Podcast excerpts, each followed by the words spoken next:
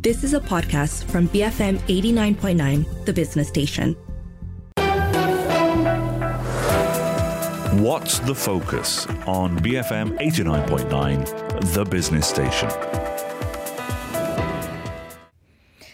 9:37 a.m. You're listening to the morning run on a Friday, the 12th of May, which means you're also listening to WTF or What's the Focus, our weekly roundup show of the top stories as well as other news tidbits that you may have missed. I'm Shazana Mokhtar with Mark Tan and Philip C here to usher in the week. And gentlemen, tell me one thing that you're looking forward to about the weekend.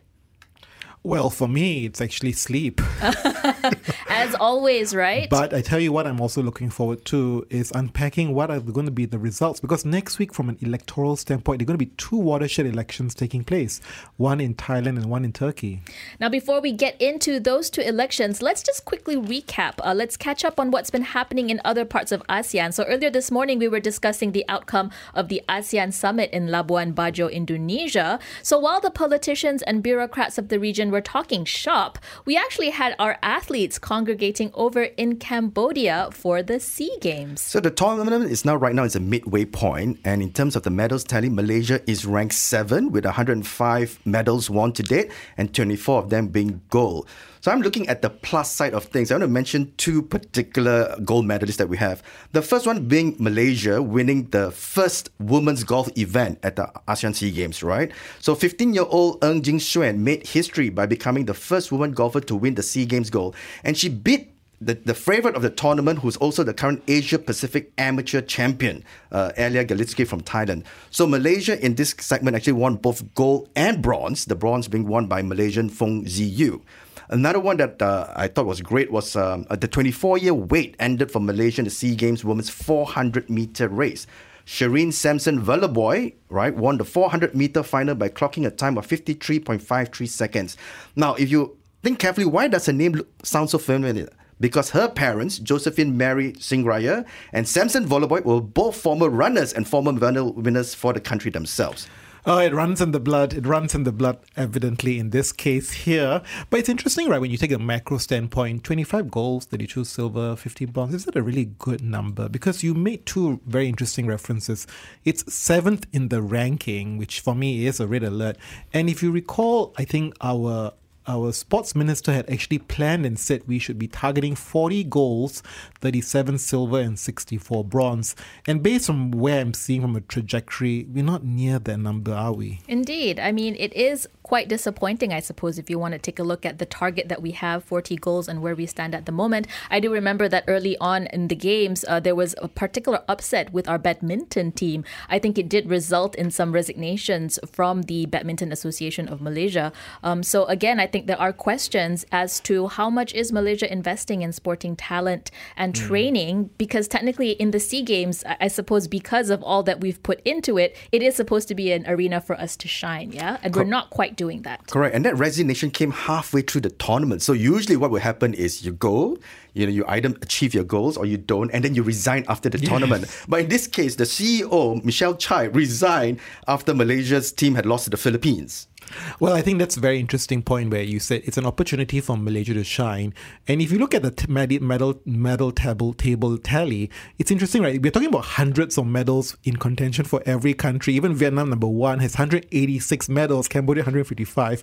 It also kind of makes a sense of mockery a bit that SEA Games is like this games for everybody because there are thousands of medals at stake. So everybody should be able to win something in the process. I guess with the SEA Games, there's that little bit of idiosyncrasy, right? The yeah. fact is that the host country gets to introduce what kind of events they want, and typically the host will then uh, what do you say, uh, weigh up or load up the events calendar with uh, to their sports. advantage, exactly. Right? So, for example, I think in this Cambodian games, there's a type of Cambodian chess that's also being played as an event, uh, which of course I'm sure the Cambodians will win, uh, hence beefing up their uh, their their gold tally. And that's why Cambodia has 155 medals and 56 goals. You know what? We need to have a spot called Business Talk Radio.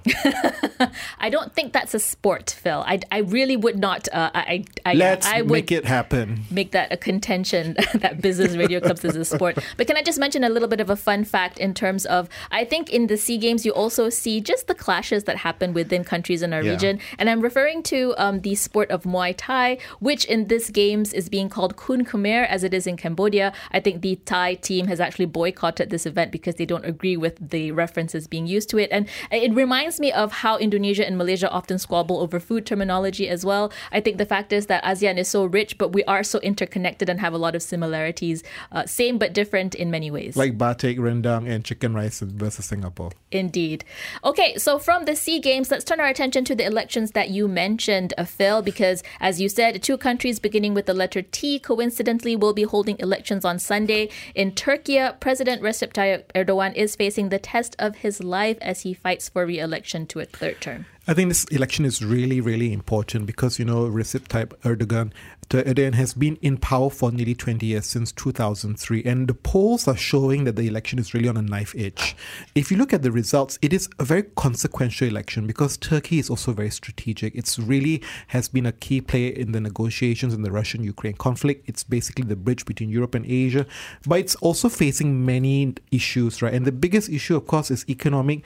Think about it inflation there has at one point peaked 86% last year. And that's really no thanks to President Erdogan's policies. Yeah, he has a very uh, curious uh, sense of economic policy. He's kept inflation, eh, not inflation rates. I'm sorry, interest rates um, artificially low, um, which hasn't really helped inflation. Yeah, because it's a very different view that of the correlation between inflation and interest rates.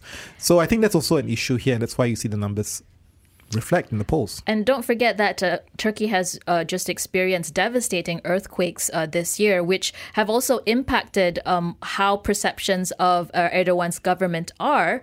Uh, so I do think that uh, is giving an edge to the opposition candidate. I think the front runner is Kemal Kılıçdaroğlu. Ki- Kılıçdaroğlu. Uh, he's the current front runner who could actually pip uh, Erdogan in these first round elections. Uh, Turkey, uh, just like uh, France, had runoff elections. So depending on how much votes they get, they may have to do a second round of presidential elections a little later. Correct. So the re- recent polls by KONDA shows that the opposition has a 5.6% lead, you know, over Erdogan, right? And uh, earlier on this week, we had spoken to Dr. James Dorsey, and we were talking about their version of Undi 18, the first time voters that will make up 8% of the Turkish electorate, right? And their votes could be very decisive. So young people in Turkey, you know, who are not only facing inflation, but jobs are difficult to find. So where would they go, you know, in this election? And it is bread butter issues because the example here was that you know people keep on creating this analogy that the price of onions has risen tenfold in ten in two years.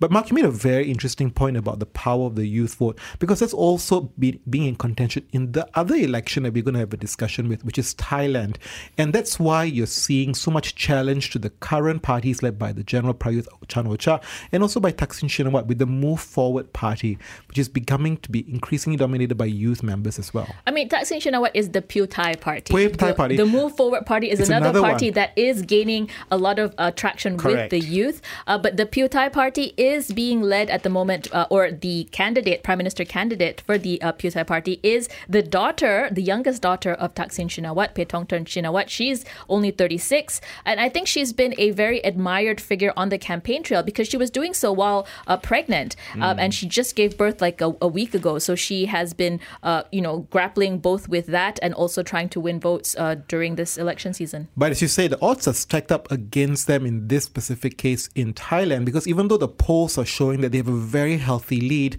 the structure of the Senate and also the National Assembly makes it very hard for them to basically take control of government because they need 375 seats or even 75% of the seats to be able to take power. Indeed. So uh, they are really banking on getting that surge of support, right? Maybe they may even consider, or moving forward party, will they consider joining forces in order to get that majority in the parliament? Uh, these are all things that uh, we need to pay attention to as the elections unfold. If you want a little bit of a preview, we did speak to James Gomez of the Asia Center for his observations in the lead up to the polls in Thailand. You can look up the podcast Thailand heading to the polls, but will there be a clear winner? That's on the BFM app or on our website. Now it's 9:46 a.m. Let's take a quick break for some messages. We'll come back with more stories from the week. Keep it here, BFM 89.9. 9:48 a.m. You are listening to the Morning Run with Shazana, Mark, and Philip. This is WTF or What's the Focus, our weekly recap show. We're looking back at some of the stories that we've discussed throughout the week. Now, earlier this morning, we spoke to Anand Raaj, Secretary of the Malaysian Bar, on the controversy over the MACC's probe into Justice Muhammad Nazlan, just the fallout that's come from this investigation, which first came to light last year, with the bar uh, coming up with a resolution or series of resolutions recently, um, sort of criticizing the Attorney General, the Minister for Law, uh, as well as the MACC for this conduct. Uh, keeping with that anti corruption theme, we actually opened the week with the discussion on the Crony Capitalism Index, where Malaysia actually has a pride of place in the rankings. Well, yes, I think if you look at the rankings, uh, out of 43 countries, Russia is number one, Czech Republic, and then we have we are third, I think, uh, if you look at Malaysia. And Singapore is number four. Indeed. So we had a conversation with Pushpan Murugiah of C4 earlier this week uh, to just talk about uh, how crony capitalism features in our economy, right? And I think uh, what came out this week or just uh, just a day or two ago is the appointment of um, uh, political appointments to certain statutory bodies, I think developments like this uh, don't, how to say, detract from, I guess, perceptions of crony capitalism uh, existing in our economy. So BERSIH came up very strongly against the appointments, calling abuse of trust to the public, right? So the announcement was made by Ministerial Muhammad Sabu, who's also Amanah president, and there were three appointees from Amanah, one from PKR, and one from DAP. So not to split hairs, but this kind of goes back against what Prime Minister Dato Sri Anwar Ibrahim had said, pledged earlier on to say that there will be no political appointments in cushy government-linked company positions. Uh, but is there a difference between a GLC and a statutory body? Is there where they're drawing the lines? I don't know.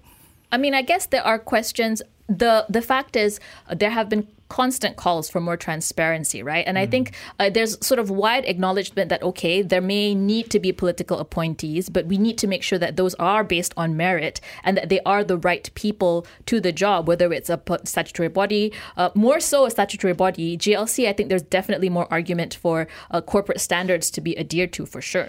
And the underlying question is where's the governance structure in evaluating these appointments? I think that's also one of the biggest issues that you make it as a political appointment, but is there a process for someone to vet, screen, assess, and detail out that. That's why, you know, PAC committees are very important to make these appointments. Even if you look at the US, when someone appoints someone, they go through the scrutiny of boards, governance to make to to vet and decide whether or not these appointments pass muster. Many of the appointments in government actually go through Congress. So I yes. feel like there could be a, a, reasonable argument to be made that perhaps we should also emulate that uh, procedure in order to ensure that we do have the best person, the right person mm. for these uh, important positions, mm. right? And I think one of the biggest challenges is that it's very hard sometimes to, you know, identify or put a hold to the definition of cronyism. Corruption is a bit clearer, perhaps, you know, and that's why it's very hard, I think, sometimes to classify someone as a crony or not. I think that's one of the biggest issues,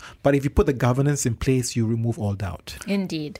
So earlier this week, when Pushpan Murugiah talked to us, he was referencing Singapore when he asked him, how is Singapore ranked fourth in yeah. this crony capitalism, yeah. right? And he brought up the point that all these GLC-linked companies, Temasek, they have very strong internal corporate governance structure to make sure those appointments are worth it.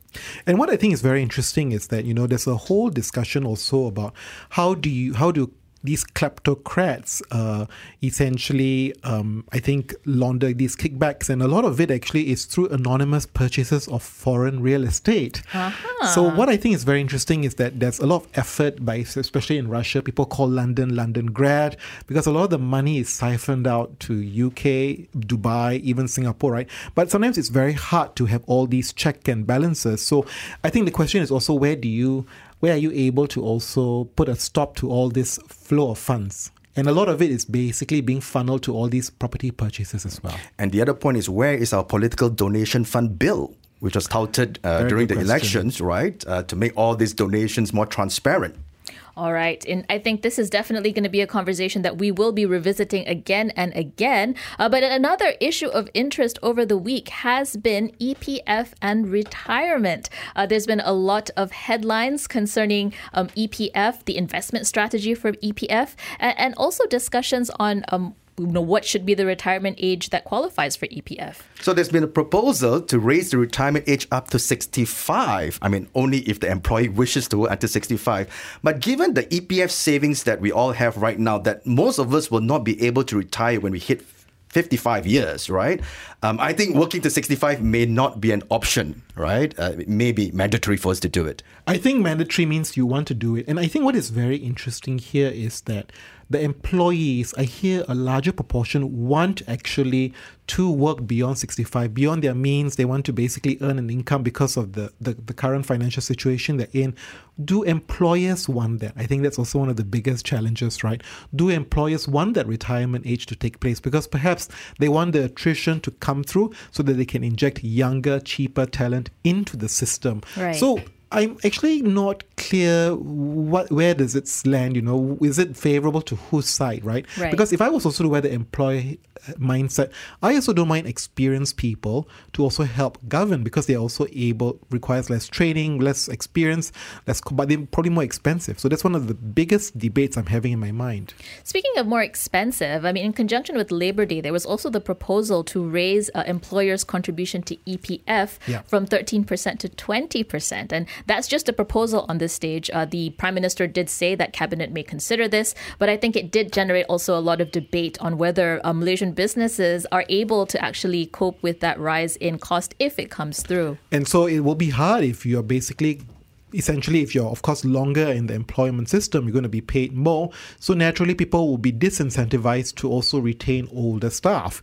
I think that's also one of the biggest concerns i have especially with technology ai coming through. Mm. How much you know do you really need to retain older employees? But also you could say on the flip side why do I need to train young people if I have AI available? And why don't I just make do with my experienced people and get them to double head, triple head with the work they have? Right. So I think it's a conundrum either way with technological advancements taking place. Yeah, so AI is expected to replace 80% of the existing jobs today available in the marketplace. So I think the onus is also very much on employees to upskill themselves and increase their own productivity levels, mm. right? Because the businessman is always going to look at cost versus productivity gains. Indeed. Uh, so again, I, I, the way my takeaway from this is that whenever you want to change a policy or you want to affect a certain, when you look, when you tweak one part of the system, you're going to have to look at the tr- at the effects on the rest of the part of the system, like Yeah. you said. Um, and I think one another EPF headline from the week that I just wanted to bring up was also the discussion on how EPF should. Um, align its investment portfolio, right? Because the uh, Prime Minister, Dato Sri Anwar Ibrahim, did make the suggestion, or was it a demand, was it an instruction? I'm not sure. but he did say that uh, he would like to see EPF uh, focus more on domestic investments, raising its uh, d- in- uh, domestic investment portfolio to 70%. And that has caused um, debate as well because every I mean, the I think the evidence points that a lot of the returns come from overseas investments. At Correct. This I think about 45% of the returns from EPF comes from overseas investment, which shows a better rate of return for the contributors. Absolutely. So the return on investment for foreign investments is much higher. So if you're asking EPF to rethink its allocation process, are you also asking them to rethink their mandate and the return of investments they deliver to the retirees then? That's right, because the prime minister said that uh, he wanted this, I guess, reallocation for development, right, to help with the nation in its strategic development. But is that the focus How of do you EPF? compromise retirement funds then? Right. Uh, we did speak to P. Gunasegaram, independent business writer, on developments regarding EPF. Uh, he has a lot of thoughts on that. There was also the announcement by the Prime Minister that there will be no more EPF withdrawals. Um, So I think it's also worth seeing whether he can hold that line moving forward. Uh, you can look up the discussion that we had with P. Uh, P. Gunasegaram on our podcast. Look up EPF savings for retirement, not for anything else. Uh, it is 9.57 in the morning. I think we're coming up to the 10 a.m. news bulletin. That's all we have for WTF this week. Happy weekend, everyone. Stay tuned for the 10 a.m. news bulletin coming up next. BFM 89.9. You have been listening to a podcast from BFM 89.9, the business station. For more stories of the same kind, download the BFM app.